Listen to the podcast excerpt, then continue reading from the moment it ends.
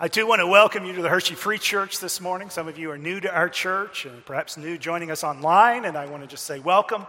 My name is George Davis, and if you are new, we're currently in a series in the book of Proverbs.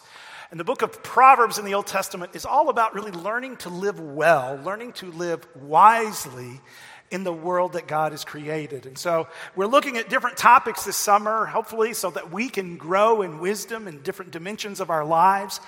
And even as we, we are seeking to grow individually, this is really also a season where I, I, want to invite you to join us in prayer for our church community. You know, we're kind of in a new season of life and church coming out of the last couple of years and sorting out what that looks like. And, and over the last couple of years, one of the things our elders have been wrestling with is, is a piece of property that we own on, on 743 and, and kind of prayerfully considering that and, and kind of how do we move forward? How does it fit into our mission? And, and even coming to a point of wanting to recommend to the church that uh, we go ahead and list that property for sale.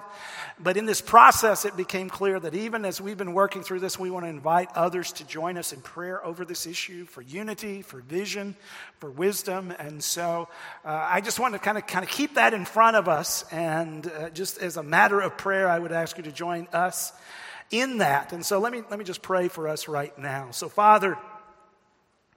Even as we're thinking about what it, what it looks like for us to develop wisdom individually in the different dimensions of our lives, um, we also pray for wisdom as a church community as we're kind of in a new place after the last couple of years and, and kind of in a place of really seeking to engage our mission in new and creative ways in this new season and, and being good stewards of the resources that you have given, including this piece of property. So we pray for wisdom and unity in that, for boldness for uh, understanding what our next step should be.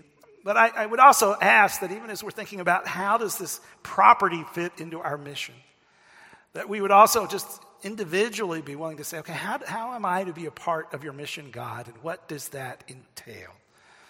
So I pray that we're going to be open to what you desires to hear. And Proverbs tells us that you give wisdom to those who seek it. And it is in light of that truth that we pray these things. In Jesus' name, amen. Now, as I said, we're right, we're in this series, Wisdom for Life, and we're looking at the way Proverbs talks about different topics, seeking to give us wisdom for different dimensions of who we are and different kind of responsibilities that we have. And so with that in mind, what we're going to look today is really at the issue of marriage and how Proverbs engages the issue of marriage. And what is fascinating is Proverbs has some very different things to, about, to say about marriage. Uh, on the one hand, Proverbs can talk about the potential for marriage. I mean, Proverbs can talk in really powerful ways about the potential for marriage. Let me just read one uh, one verse for you where in Proverbs 5, we're reading about the potential for marriage. And we read these words May your fountain be blessed, and may you rejoice in the wife of your youth. May you ever be intoxicated with her love. Wow, it's kind of wow, it's really an amazing, right? This kind of a this amazing vision for what marriage can be. Or another proverb uh, from Proverbs 18:22.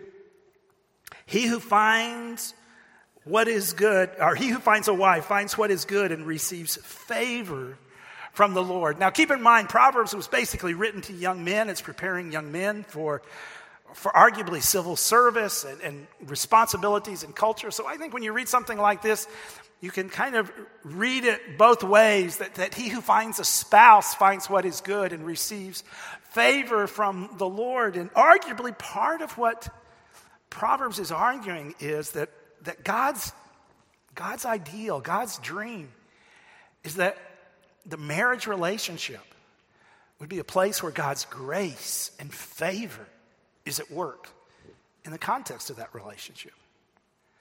Now, this is, this is kind of an amazing, it's a big vision that Proverbs has. And I realize for some of us we'd say, well, that's just, that's just the Bible, or that's just what you hear on Sundays. That's just idealistic, right? But interestingly, Proverbs kind of has this amazing positive vision for the potential of marriage. But Proverbs is also very straightforward about the dangers we can experience within marriage. So, if, for instance, if, if, over the course of the summers we're talking about Proverbs, if, if, you kind of dive into the book, I would encourage you to do that if you've never read Proverbs before. But if you dive into the book, if you read through the book carefully, you'll notice repeated places where the author is warning against sexual infidelity in, in marriage. So there's a recognition of the dangers of marriage. Or here are just a couple of other passages that speak of the, the, dangers that we can experience in relationships. How about this one? Better a dry crust with peace and quiet than a house full of feasting with strife. It's a powerful image, isn't it?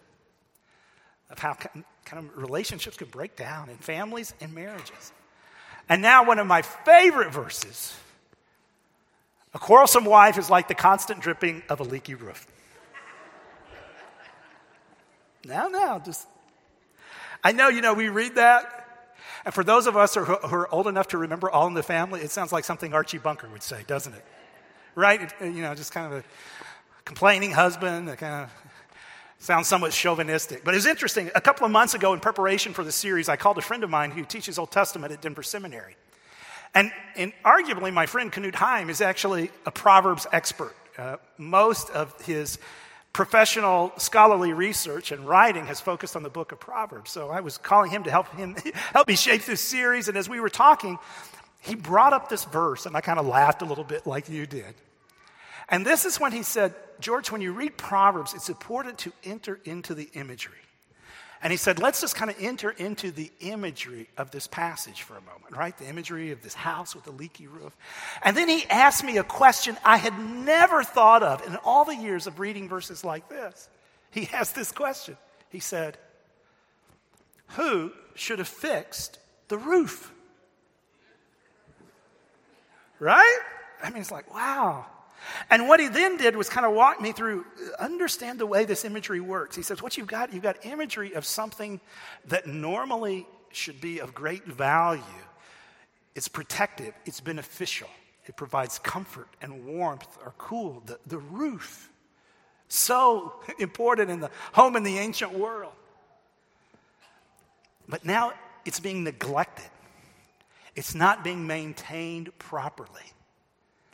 And as a result, every time there are stressors, every time there is conflict, every time there is unexpected com- complexity in the relationship or in circumstances, every time that happens, the roof leaks.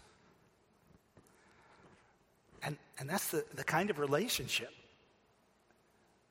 that's being described here. And, and, frankly, I realize I probably don't need to go into a lot of detail. I don't need to give you lots of examples because we just know this in personal experience. Some of us have been in marriages where the roof leaked and eventually it just fell apart. Some of us perhaps are in marriages now where we kind of feel the stressors. We kind of resonate with that image of sometimes it just feels like a leaky roof. Some of us have seen that in our families of origin, with our parents. Some of it know that experience just through friends or family members. We've seen kind of the, the way marriages kind of, kind of just rupture and pull against each other. And, and so here's what we've got, right? I mean, this just kind of, it's kind of a, it's just an interesting contrast you find in the pages of Proverbs. There's this amazing potential for marriage, but the reality of how dangerous and damaging those relationships can actually be. So, what I want to do, what we're going to do this morning is I, I want to simply unpack one verse for you in Proverbs. Because I think it's a verse um, that kind of gives us a vision for marriage, and it's a verse that, that really helps us understand how do we lean into that potential. Look, we're not always going to get it right, it's not going to be perfect, but how do we lean into that positive vision for marriage? And how, how do we kind of work at not allowing, not allowing the relationship to become a leaky roof? How do we do that? As we ask those questions, as we look at this one verse, particularly since it's we're dealing with marriage, I've asked my wife Rose to join me and help me with this. So would you help me in welcoming Rose Davis?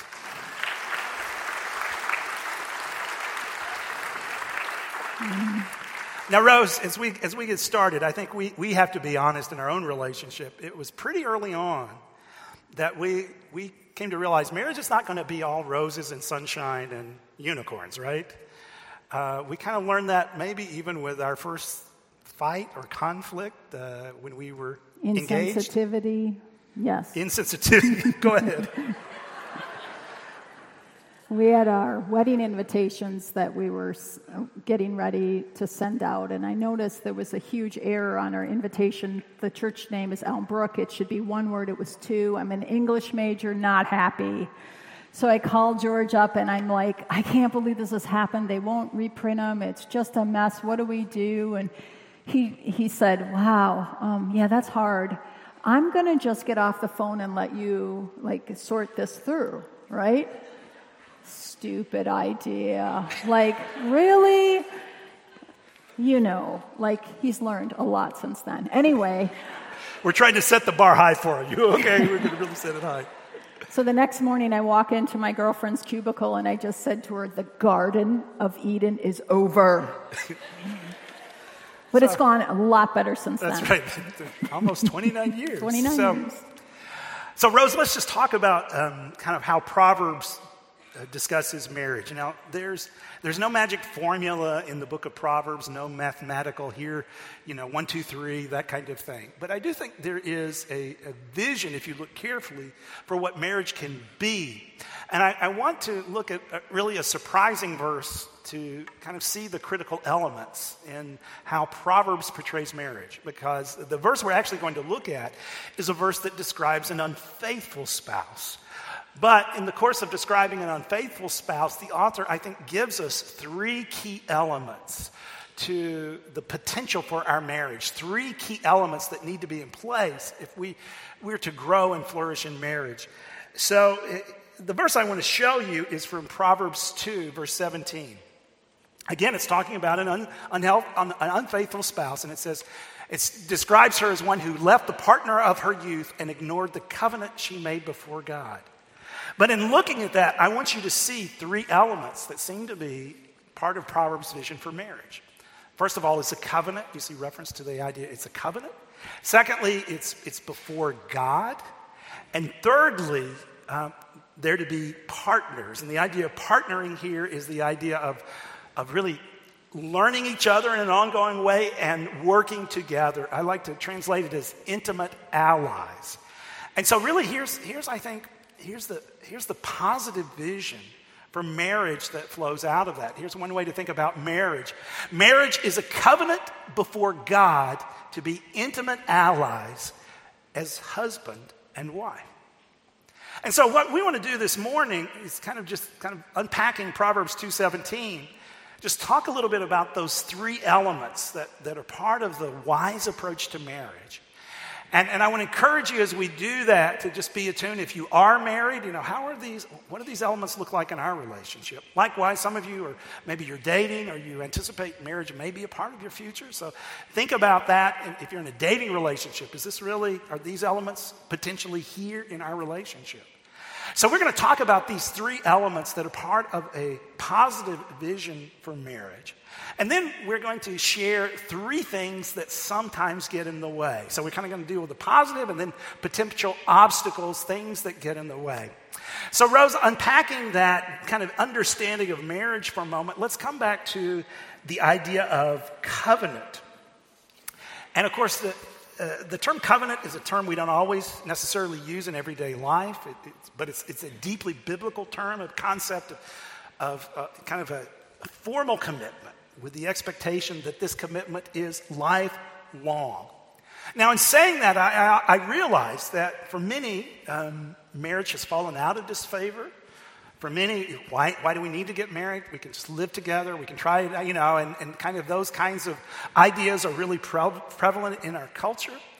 And so the, the, the biblical idea of covenant can, can seem maybe different. So, what would you say, Rose, to those who really wonder, well, why marriage? Why do we need to even go to the trouble of making that kind of commitment? Yeah, I, it's just an interesting time, isn't it? I was talking to one of our sons, and he said, I don't know any of my friends not living with their girlfriends. And I just think, wow, we've really, like, really, fa- marriage has really gone out of favor. And I just think, but God created this as a beautiful thing, as a commitment, as something to establish for our safety, our protection. I can't imagine being intimate with someone that I didn't have that long range commitment to, that I knew had my back, that loved me, that was willing to work through all our difficulties and, and the mess that I sometimes have. And I think that's so important. And I've had people say to me, well, you know, you gotta, you know, you buy a car, you kick the tires, you drive it, you gotta know what you're getting. And I just wanna say, we are not cars people. We are deeply intimate people that we cannot just use and throw away and try to figure it out or, oh, I, you know, I like her, but I don't like this or whatever. We have to really get back to this, this passion for godly marriages that God wants, not because he's some sort of killjoy, because he's really clearly wants the best for us. And that is how we established it in marriage. And I think one of the things we would just want to hear, we would want you to hear us say as I realize some of you, again, you, you, think very differently on kind of the importance of getting married and all of that. But maybe if, you're in a dating relationship, or maybe, yeah, maybe you are living together, but you're open to exploring marriage and think about what that would look like. We would, we would just love to have that conversation with you. We'd love to have you over for dinner. Even some of you maybe watching online that haven't even yet gotten to visit us in person, we'd, we'd, offer that to you as well. So you can just contact me at uh, Davis at hersheyfree.com if you'd like to have that conversation. So, so this vision of marriage, first of all, it is, it's, it's a covenant, right? It is, it's a commitment. And it, it's intended that in the context of this commitment, we experience safety and security. But it's not only that kind of commitment, it is a commitment before God. And Proverbs says that specifically. And remember, if you read the book of Proverbs, and we've already seen this, throughout the book of Proverbs, we are told that, that, that it's in your relationship with God that you begin to find wisdom. That the fear of the Lord is the beginning of wisdom. This is foundational to becoming a person who lives well. And so when it comes to marriage, it is important for us to understand this isn't just a commitment between us, this is a commitment before God. And He is to be central in that relationship. And let me, let me just give you two implications of that that I think are really important. First of all, I think when I understand that this is before God, it should foster humility. Now, here's, here's one of the challenges of marriage marriage just shines a spotlight on you, on all the broken places, on all the insecurities, on all the things you get wrong, right? The truth is, you have not seen me at my worst. She has. And we don't know, need to go into that. But, no, not, not today. Hopefully, there's not a list there. But um, that's tonight. this is not about us, dear. Okay, We're trying go, to help. Keep you. going. We're having a lot of fun with this. I hope you enjoy it. Um, no, but here's the reality. What what do I do when I experience those moments? Do I become defensive? Do I just deflect? Do I go in the attack and say, well, you know, maybe I do this, but you blah, blah? Well, what about the time you did it? Blah, blah, blah. But you see, when, when I realize this, this is before God, that just keeps me aware of the t- reality that God actually wants to be at work in this relationship. And of course, as a follower of Christ, you know, I'm rooted in Him. So that, that reality of being before God, I think, can give me the freedom to actually, in the context of this relationship, kind of confront some of the junk that gets exposed as we relate to one another. So being before God, I think, means um, it's going to foster humility. But I also think understanding that this is before God should foster responsibility. Remember again, when Proverbs talks about this positive vision for marriage, he, he talks, the author talks in terms of you're finding favor, you're finding something that is good. And I think the, the expectation, the goal would be that this is a relationship where God's grace is at work. And when I take that seriously, I think one of the things I have to come to grips with is one of the ways God's grace is to be at work in Rose's life is through me. And there are ways that I can be an agent of grace in her life that you will never have the opportunity to be.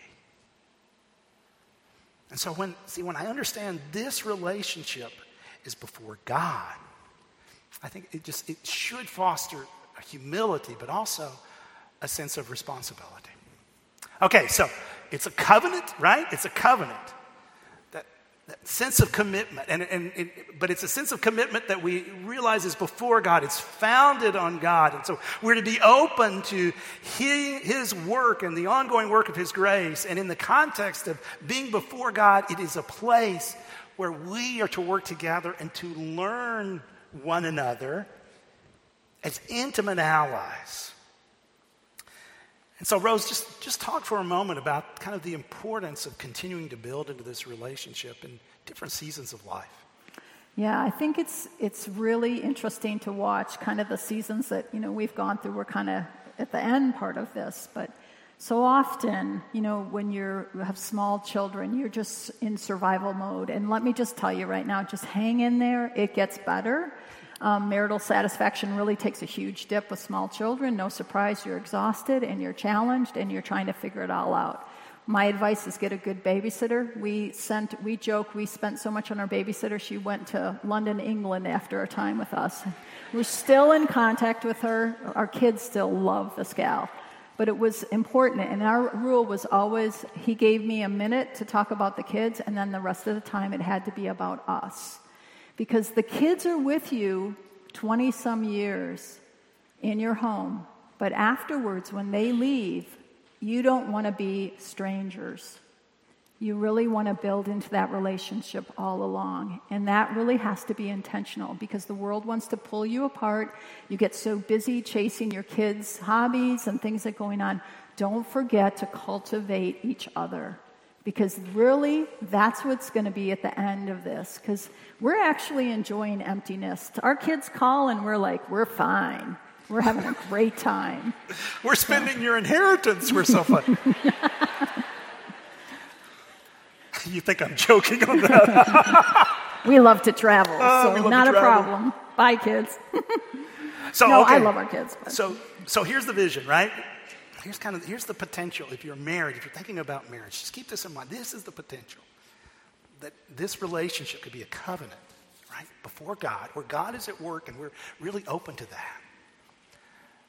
And in the context of the freedom and context of God's work and grace, it's a place to grow and work together in different seasons of life with the different challenges, the different opportunities that come with each season, but to grow together, to learn one another, to work together as intimate allies. And so again, I would say, if, if you're thinking about marriage, just okay, and, and maybe if you're, you know, if you're kind of getting serious in a relationship, is this a person? Is this a person where we could enter into covenant before God as intimate allies? For those of us who are already in marriage, this is just kind of a good time to think about a checkup. I'll come back to this in a few moments, but just how are we doing in, in these different areas? So that's the vision, and we, we wanted to share this verse with you, but in sharing this, we also just wanted to briefly highlight several things that, that can get in the way. And of course, over the years, we've had the opportunity to work with a variety of couples in different either engagement situations or other situations. And, and so here are, we, there are a lot of things we could talk about, but we wanted to talk about particularly three things that can, can get in the way of that vision. You might think of it as here are three different ways the roof can start to leak. And so the first thing that, that we, we're going to mention is unrealistic expectations. Unrealistic expectations. Rose, when we talk with couples, uh, this is one of the things we like to talk about. And, and often, one of the things you like couples to hear is just the whole idea of marriage is a package deal. Now, what do you mean by that? Well, this is my package. I can't I can't change necessarily the package. I have to like the package before I take it. But once I take it, I have to stick with my package, right? So, what I'm saying is that, okay, when I was looking for a husband, I joked with my mom, I just want a guy who loves Jesus and he skis. Well, I got who loves Jesus. I didn't get the skier. And he you know, still you're batting ski. 500. Though. Yeah, exactly. But the point is, is that there are going to be things I, I love about this package, and there's going to be challenges to the package. Same with me, right? I'm going to have those same challenges. We were just down um, visiting my in laws. They just celebrated their 60th anniversary. Ooh, that's amazing. Um, but we always joke with my brother in law, um, my sister and, and and my sister-in-law and George and I joke because we consider David what we call supermate. I mean, David cleans, David cooks, he does, you know, decorations of a charcuterie board, which is absolutely amazing. It's off the charts. And I just, I turned to George during the week and I said, why don't I have a supermate? right? You know, because you can get like, whoa, you should be doing this and that, right? No. But I have to remember, I love that when I do something stupid or forget something or whatever, George never loses his temper. He's like, How can we fix this? Let's go, right? Just helpful. He, he offers, he's taught me what grace means in a relationship. So helpful. Um, I never have to fill my gas tank, it somehow magically appears. He knows my love language is acts of service. That's how he helps with that. I mean, this, this is the package. I can sit there and go, well, why doesn't he do this or that? Or I can focus on the things I love and adore and realize, like, I'm not going to get everything. I'm not everything. Why should I think I'm getting everything? Right?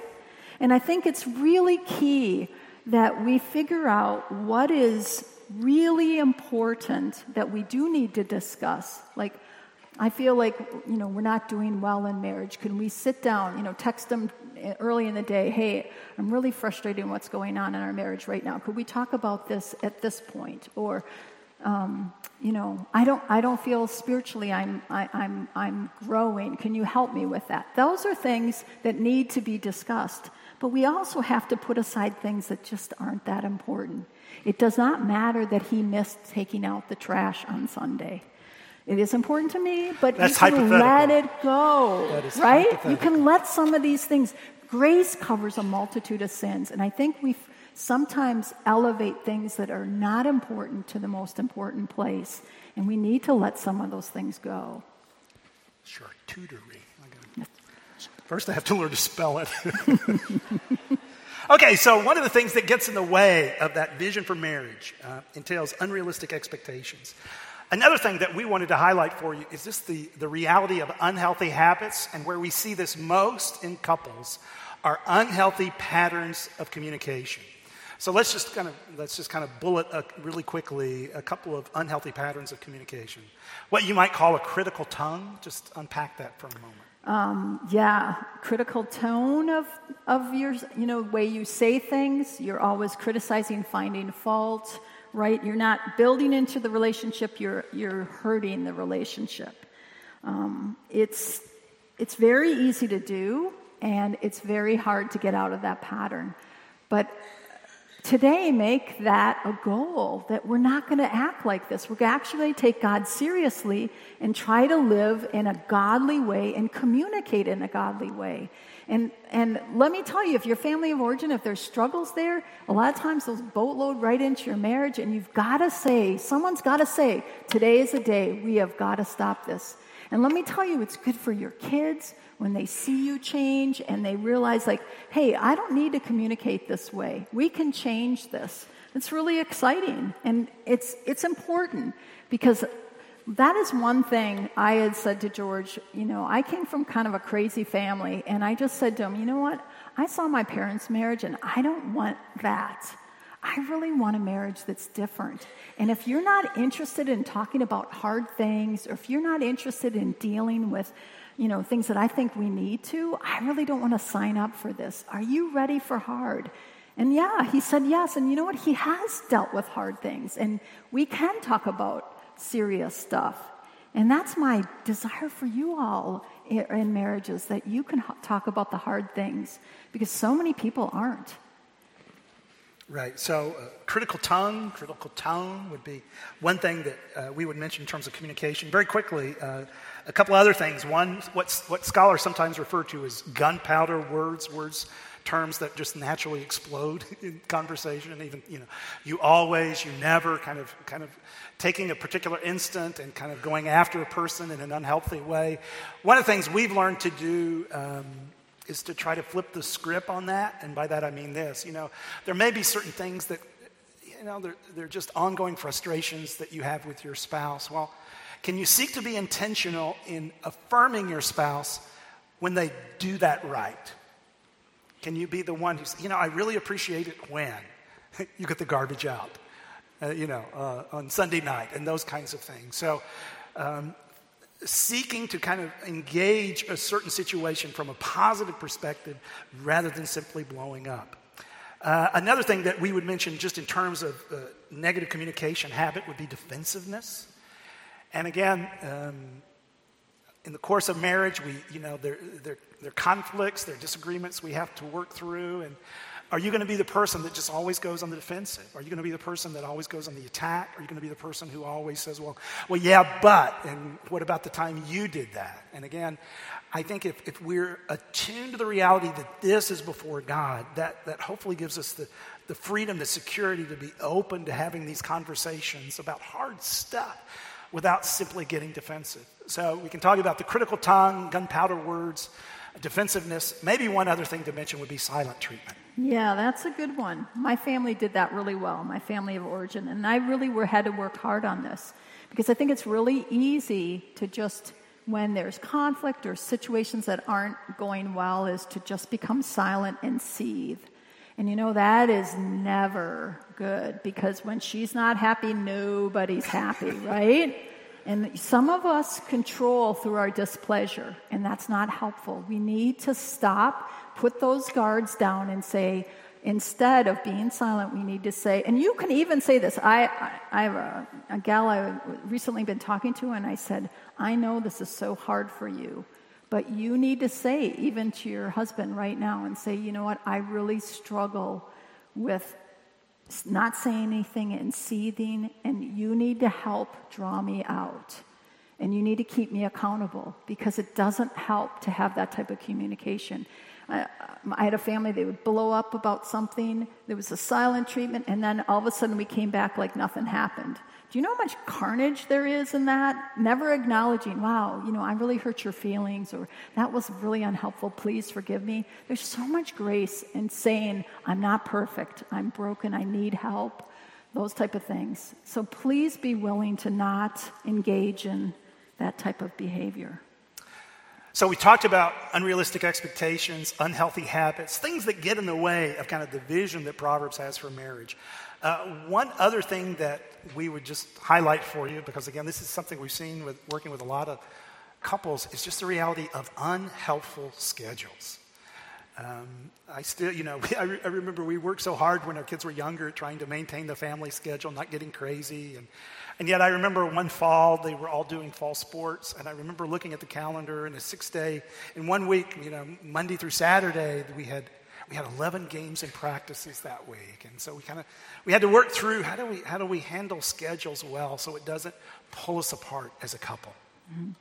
Yeah, I had a girlfriend that said, just don't give them ice skates, then they won't do hockey. But that's not always the help, most helpful thing. But I think we have to realize that our culture pushes us more and more to be busy and less intentional. And we really have to fight against that.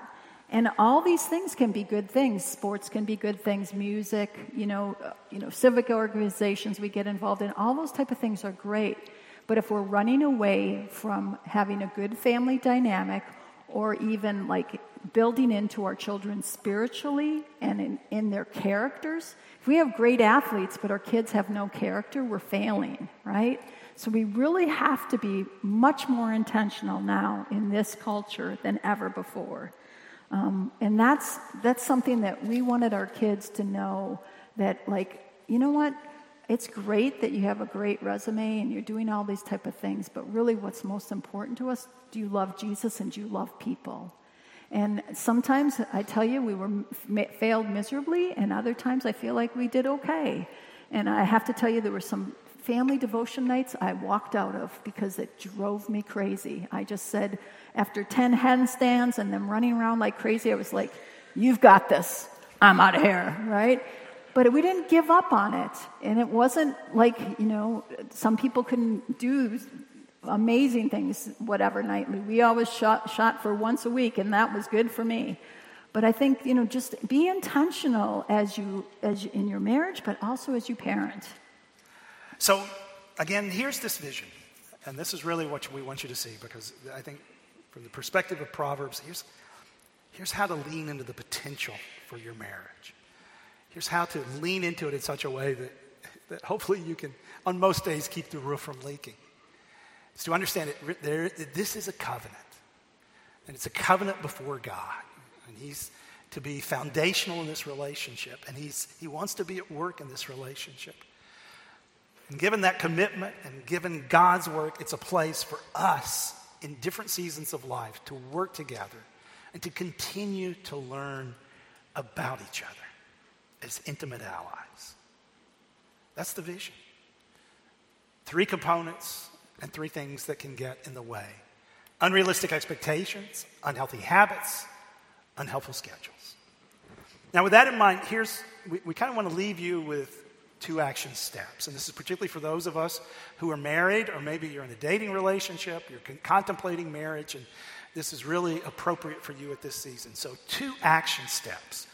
One is to have a conversation, and the second is to really develop uh, what you might call a marriage rhythm. So let me, let, me, let me just mention the first. And the first is I just want to encourage you, particularly for those of us who are married, just to have a checkup conversation. And just how, how are we doing? And maybe the things we've talked about, you know, the, uh, the kind of the three positive points and the three things that can get in the way can be part of your conversation. I mean, how are we doing do, you know, are we living with a sense of covenant? How are we doing before God? Do we, do we have a sense that God really wants to be at work in our relationship? And are we, are we building into our relationship with Him so that, that we can help that happen? And, and let me just speak to the guys for a second. Guys, let me just acknowledge that, you know, periodically we hear, we hear concerns from spouses who say something like this My husband is just not spiritually engaged. And it is a source of deep hurt and disappointment. Now, realize you may say, Well, I don't, I don't know what that looks like. I don't know what that can look like. And if, you, if that's where you're at, I'd love to have that conversation with you or connect you with another guy that could help. So just let me know. But remember, it's, it's a covenant, it's before God, and it's to be a place where we're building and learning together as intimate allies. So if you're in a marriage relationship, I can just encourage you just to have that conversation. How are we doing? And, you know, are there some things getting in the way, like expectations, like our communication habits, or maybe our schedules are just too crazy now, and we're, we're, we're running so quickly, we don't see what it's doing to our marriage. And we need to figure out how to schedule things differently. So I want to encourage you to have a checkup conversation. The second thing we want to suggest to you is, is is just a, a helpful marriage rhythm that we like to recommend. So, Rose, you want to explain that? Yeah, this is from a counseling friend of ours, and I think it's super helpful. And it's three things you do four times a day. Okay, so three things four times a day.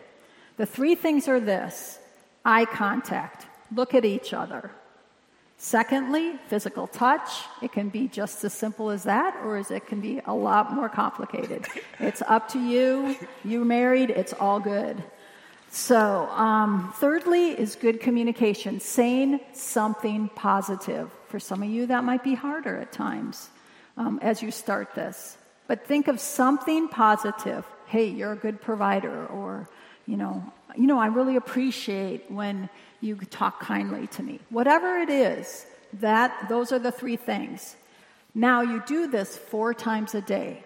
So it's when you get up in the morning, it's when you leave to go apart, it's when you get back together, get home together, and before bed. And I want you guys to try it for one month. And I want you to take it seriously and be intentional about it because I think this really does work. It builds intimacy. When you're having stress, it is, it's a really positive thing. So, three, three things, things, four, four times, times a day eye contact, physical touch, good communication. When you get up, when you separate, when you come back together, when you go to bed. So, those are two things we, we want to leave you with. Just have the checkup conversation and try just implement the simple marriage rhythm because we've seen it, it, it, really does it really does build in, it's, it's pretty a simple tool but it, you'll be surprised over time it really can help build that togetherness into your relationship so encouragement to you particularly those of you who are married is lean into this vision that Proverbs has for marriage. Proverbs speaks powerfully and glowingly about what a marriage can be, but it also recognizes the dangers. Yet, I think if, if we build into our marriage according to this design, over time we can, we can minimize the leaks and we can experience the wonder, the joy, and the beauty of what God has created. With that in mind, let me, let me just pray for us. So, Father, uh, this morning, as we've been thinking about Proverbs, I pray that, that we would take to heart this vision of what marriage can look like. Father, I pray particularly maybe for those who are not married now, but they're anticipating perhaps being married at some point, or they're, they're in a relationship and, and maybe they're wondering, okay, is this something that can go forward or not? And I pray that this, this framework of understanding marriage as a covenant before you to be intimate allies, I pray that could help them understand what this can look like. And I also pray for those of us who are married as we join online, as we're here in person. Some of us are in the early seasons of marriage, others of us have been married for decades and decades. And, and yet, wherever we are on that journey, I pray that today we would just through the words of Proverbs be reminded of, of your wisdom and of the way that you have created this relationship to work. And may we be living and may we be willing to live according to that design. And I pray these things in the name of Jesus. Amen. Again, I want to thank you for joining us as we continue our journey through Proverbs this summer. I'm going to ask members of our prayer team to be down here at the front. And if there are ways we can pray with you, even about some of the stuff we talked about this morning, we'd love to do that. Rose and I will be here as well. But we want you to know that as, as your church family, uh, we want to be in prayer with you about the things that are going on in your life. So now, as you go, I pray that you would go just with a renewed sense of, of God's beauty in marriage and what marriage can actually look like. Amen.